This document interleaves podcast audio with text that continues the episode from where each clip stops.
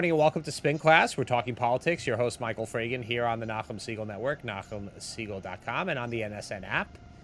And with all that's going on in the political world, uh, the biggest story that you might not be, or probably are not being paying attention to, actually concerns what's going to happen next year.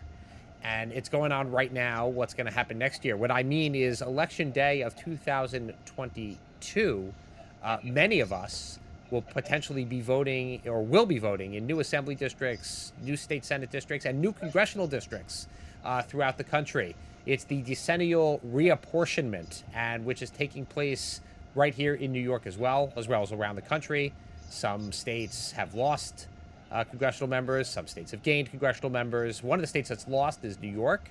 Uh, lost one congressional seat in the census, and uh, as well. Uh, it was expected to lose two and only lost one. So lines will be redrawn. And one of the gentlemen who is redrawing those lines is the vice chairman of the New York State Independent Redistricting Commission, former state senator Jack Martins. Uh, Jack, welcome back to Spin Class. Uh, great to be back. Thank you, Michael. Okay, so in a in a nutshell, because I want to get into the politics of it, but just tell us tell the audience what is the New York State Independent Redistricting Commission. Uh, it's a new creation for this iteration of of uh, of redrawing of the maps. It used to be handled entirely by the state legislature. Uh, so, what is it? What is your job? What are you doing? Well, um, for the last, I guess, couple of centuries, uh, New York State every 10 years would redraw district lines, assembly, senate, and congressional lines. Um, through their legislative um, leadership, that is, in the Assembly and in the Senate. They get together and they redraw lines. And there was a sense, I guess, uh, amongst many people that that unfairly um, favored incumbents. Um, it allowed for um, the political parties to essentially ensure their own incumbency and, and left people without proper choices. Whether you agree with that or not, the state legislature um, agreed 10 years ago um, that they would change the process to appoint an independent redistricting commission uh, made up of 10 different, uh, 10 individuals. Uh, four of them are Republicans, four of them are Democrats, and they each will then appoint two independents, so a total of 10. Um, it actually required a constitutional amendment in New York State to the Constitution to allow this commission to exist. This is the first time that we're actually um, preparing those lines um, through a commission and not through the legislature. So, uh, first time through um, has been somewhat interesting, uh, but the idea of drawing lines uh, based on keeping communities together, uh, respecting uh, communities that have historically been disenfranchised, um, and allowing people choice in electing um, representatives in their own communities, I think makes a huge difference, and it goes a long way towards uh, making sure that democracy with a small d is alive and well. Well, as with everything in politics, uh, Jack, there there are winners and losers in the in the process. Um, and now that those draft lines, um, one of the features that happened of the of the draft lines that your commission uh, came up with is that there seems to be a Democratic plan and a Republican plan. Uh, that was not the original intention, correct? No, we, we had originally intended to um, draft separate plans and then meet to confer and um, negotiate a single plan so that we could go out and present that um, to, to the state. Um, unfortunately, um, our colleagues from the other side of the aisle, I, I do sit uh, on the Republican side, um, decided that they would not meet and confer and therefore we um, we didn't have the opportunity to present a single map. We're presenting two. Uh, that's unfortunate. Uh, the process goes on. Uh, we will now go across the state, frankly, starting next week, and hold hearings starting in Buffalo, Rochester, Binghamton, Syracuse, Plattsburgh. We come back through Albany, White Plains, then through the five boroughs, Nassau and Suffolk County. So we're going to have hearings over the course of uh, the next six weeks, right till just before Thanksgiving, and then we'll retweak the maps, and then we'll uh, we'll reconfer and present those maps to the legislature for their consideration. So there is a possibility of one map being given to the legislature. Uh, oh, still, of course. And, and of, look, everyone on the commission has said that they are committed to having a single map. Um, so we'll uh, we'll take them at their word. Uh, they had also said that they were committed to having a single map for our hearing process, and that went sideways. Uh, but if uh, if in fact they're going to be true to their own word, um, I expect that through this hearing process, we will meet, we'll confer, uh, we'll agree or disagree, um, we'll hopefully reach consensus, um, and we'll come out with a um, a plurality map prepared by um, the entire commission, uh, which we can then present to the legislature. Okay, and then the legislature has the option of adopting that map. They can't. They have to adopt the map. They have. They can write their own maps. I mean, ha- tell us. Tell us how that works. How does that process work? And I think uh, one thing to note is that uh, I think it's noteworthy that ten years ago a federal judge essentially drew the congressional maps. So is that ten, 10 is that a possibility this time around? 10 years ago they did. The Assembly drew theirs, the Senate drew their own maps, and then they couldn't reach consensus on the congressional maps, and it, it went to a to a federal court. Um, I, this this process uh, will require us to present the map to um, the legislature. If we reach an agreement on a map, that'd be great. If we don't, uh, we have to present the uh, drafts from either side, uh, those that um, that uh, that we've each prepared to the legislature for their consideration. Uh, but again, I, I do expect we're going to reach a map, we'll get it to the legislature, and they'll get to vote on it. If they reject the maps, um, or if the governor vetoes the map, uh, it comes back to us, and we have then a few weeks to redraft the maps before we resubmit it to them for their vote. Um, the idea is to minimize the legislative legislature's involvement um, again, remove partisanship and incumbency from the equation and make this about creating uh, true maps that are equal in size and that give everyone a, a single voice and an equal voice in their state and federal government here in New York. Uh, not something that's always happened, but something that we're committed to doing. Okay, we're talking to Jack Martins, uh, former state senator, the vice chair of the New York State Independent Redistricting Commission uh, whose maps are out. Anybody can examine them on their website. Uh, the different, the two different plans. Uh, everybody focuses Jack on the congressional seats. As I said, New York uh, loses one seat in this process. Uh, in fact, New York has continues to lose uh, seats in population or not gain in population. I remember, I think when I was younger, I'm still young, but when I was younger, uh, New York had quite uh, maybe 36. I think when I started to vote, they had 36. Now we're down to I think to 27, or maybe, or maybe that 27 was what we had, and now we're going down to 26. Uh, that's a lot of lo- loss in the last uh, in the last 20 years. What? Give us the highlights. Who? I, I guess the biggest question is that people ask is who is losing their seat? Which member of Congress is losing their seat under the current proposals? Well, it, it doesn't really work that way. Um, you start you start in Buffalo, you start in Montauk, and then you work back towards the middle. So um, as the seats get larger, um, and, and, they have to get larger in order to accommodate the population, the increased population per district, uh, you end up with one less seat. I guess the midpoint of all this uh, drawing is is right in the the neck, just right around Westchester, or just north of Westchester, where those two maps come together. So we are losing, as you mentioned, a congressional seat. You can't really point to a single person and say that their seat is going to be removed. Um, frankly, there may be, d- depending on how these seats are redrawn, uh, there may be two members of Congress in the same district, um, in multiple districts, and there may be districts that are drawn where they don't have any incumbents in those areas. It all depends on which maps are used.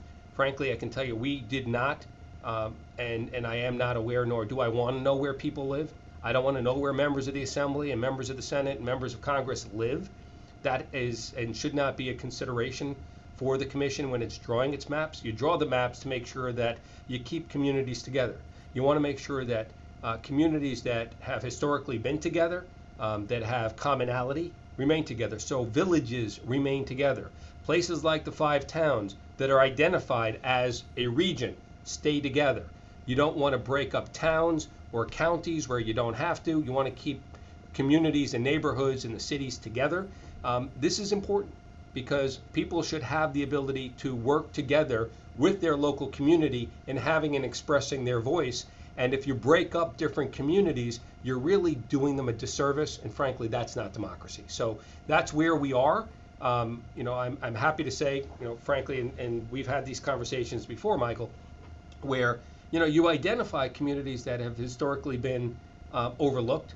So, you know, whether or not they're, it's, it's the African American and black community, whether it's uh, the Latino community, uh, frankly, whether or not it's the Jewish community. We looked, and if you look at the maps that were proposed, one of the congressional districts that was proposed um, in the maps was a congressional district that ran from the five towns into Brooklyn uh, to create what is a um, you know a, a, majority minority district for um, the Jewish community. And I think it's it's interesting. We have to start looking at keeping communities together, especially when it comes to identifying in- issues that bring those communities together. And I think that was a no-brainer. Well, I'm glad you mentioned that because talk a little bit more about that. That was an intriguing piece of the map looking at this, uh, I guess what's known as JFK Five Towns, if you look there. Uh, it's a It stretches from Lido Beach all the way in the east, all the way to Borough Park. Um, now, you might say, well, what did what do Lido Beach and or and Oceanside and the five towns have in common with places in Brooklyn? Um, but currently, you know, that area of Brooklyn is represented with the same district as the Upper West Side in, in Jerry Nadler's district, which they probably have very little in common with. Uh, so essentially, you took a lot of uh, Orthodox Jews and put them in the same district. Uh, tell us a little bit about that. That'll be particularly interesting for our audience. Well, look, I, I think I think again there there are. It's important that we identify uh, commonality um, and keep communities that are uh, readily identified as being communities uh, that have common interests together. Uh, you will see that we did that in our assembly maps. We did that in the Senate maps, uh, and and you know those commonalities may may be the same, may be different, whether we're dealing with state issues or federal issues. Uh, but as you draw those maps, it is incumbent upon the map drawers to actually look at these things and try and look at them holistically you know, as we go through this process, and we are going to go through this process, there are going to be hearings, as I said, for the next six weeks, and I invite everyone to go on our website and look for uh, information on the hearings when they're coming up and when you'll have an opportunity to participate. So whether it's the hearing that's scheduled for Nassau County, whether it's the hearing that's scheduled for Kings County, for Brooklyn, um, make a point of getting there.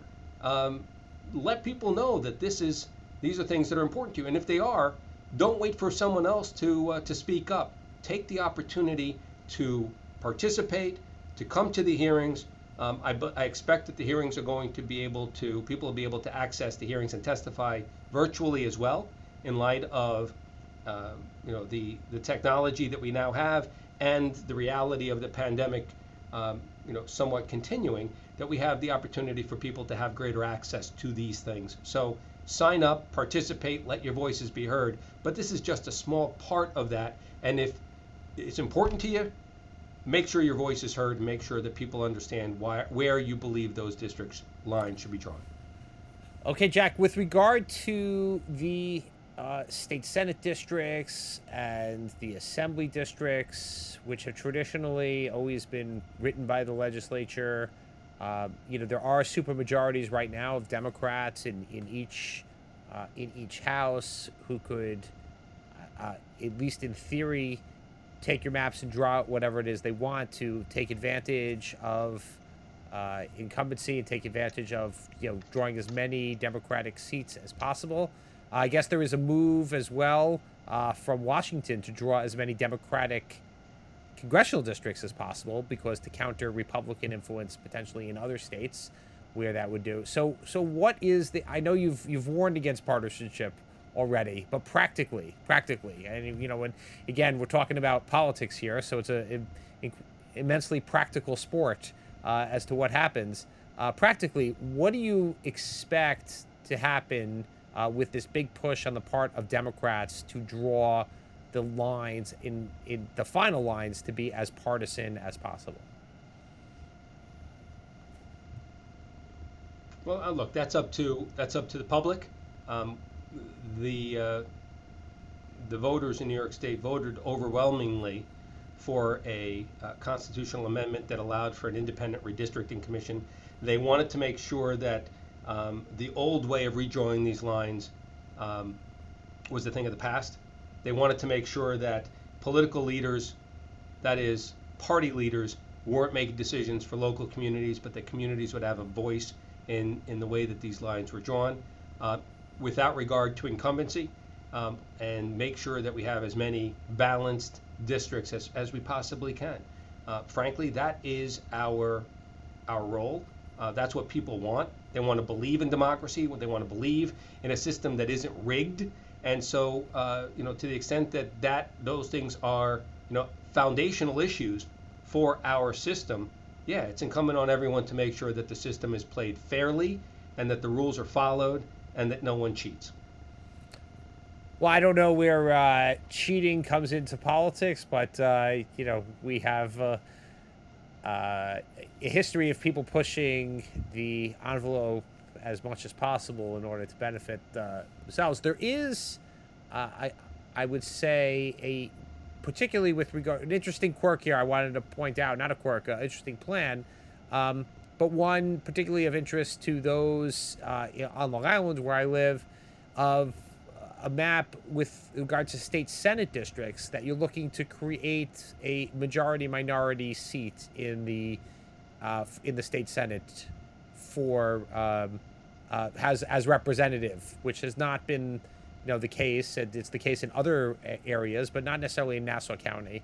Um, and there's also a push to create more districts for Asian Americans uh, in parts of New York City. Uh, so just talk for a second about that, and also where does the Jewish community fit into that? Um, is the Jewish community considered a minority community, or is it considered uh, really part of the white population? Well, look, um, there are different there are different categories. Um, certainly, um, the idea and the baseline idea is keeping communities together, identifying those communities, making sure you're not breaking them apart. It also starts with an, I. you know, acknowledging, you know, eh, the the uh, the fact that there is actually a um, there's a there's a, a need for us to also be aware that there are communities that are historically disenfranchised. So, you know, we want to make sure that everyone has a fair shake, everyone has a voice, and that their voice isn't diluted. So, whether we're talking about traditional minorities, whether we're talking about language minorities, whether we're talking about religious minorities. These are all factors that come into play in identifying communities of interest. And you know, to the extent that there are communities in Nassau County um, that are uh, where, where, there is a community of interest, where there is commonality, I think it's incumbent upon uh, those who draw these maps to identify them and make sure that they have a voice as well. Okay, and uh, last question uh, for you. Uh, Jack Martins, the vice chair of the uh, New York State Independent Redistricting Commission. If you, what is the, from a legal perspective, right? Um, I know that the there's no Voting Rights Act anymore review from the Justice Department, whereas the Justice the Department of Justice used to have to review districts, uh, particularly congressional districts, to see if they conformed with the Voting Rights Act. Uh, so, what level of scrutiny or review do these districts have to have, if any, from any outside parties? Or ultimately, you know, how is it that these lines are enacted? Is it a resolution? I mean, who is who is the person that ultimately approves these districts, or the body that ultimately approves these districts?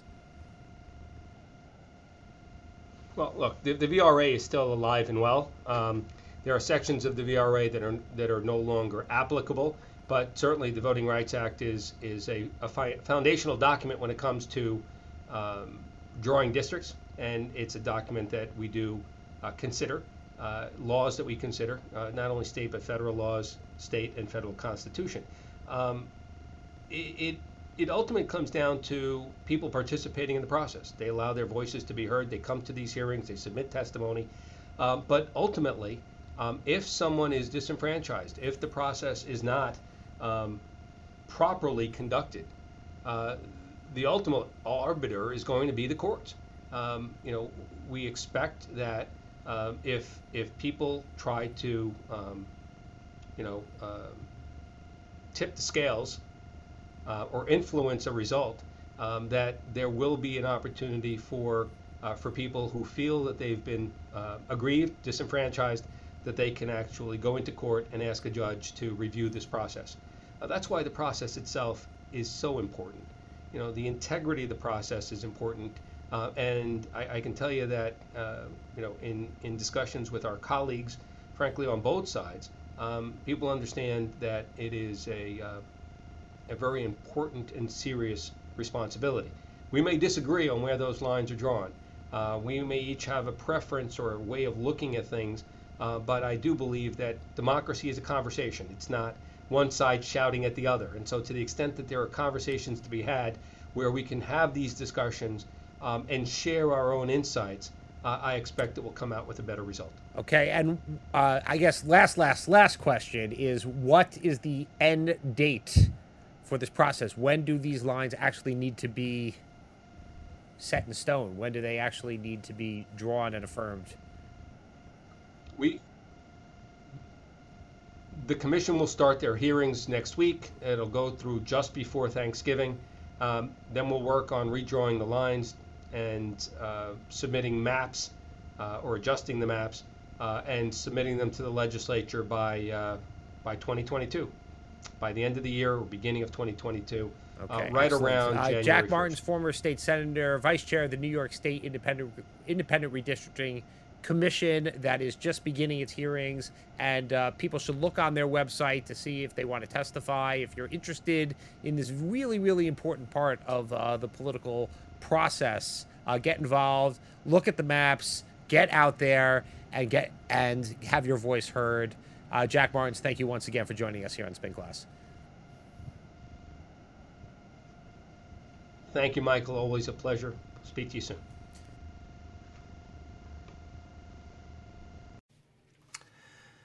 So there pretty much is has been said everything there is to say about Ben and Jerry's and the boycott and BDS and everything along those lines. But sometimes, sometimes when you see a car crash on the highway, you say to yourself, "I'm not going to stop. I'm not going to stop." not going to stop, but you stop and you slow down and you rubberneck anyway. And that's essentially what's going on with this Axios interview from Ben Cohen and uh, his sidekick Jerry.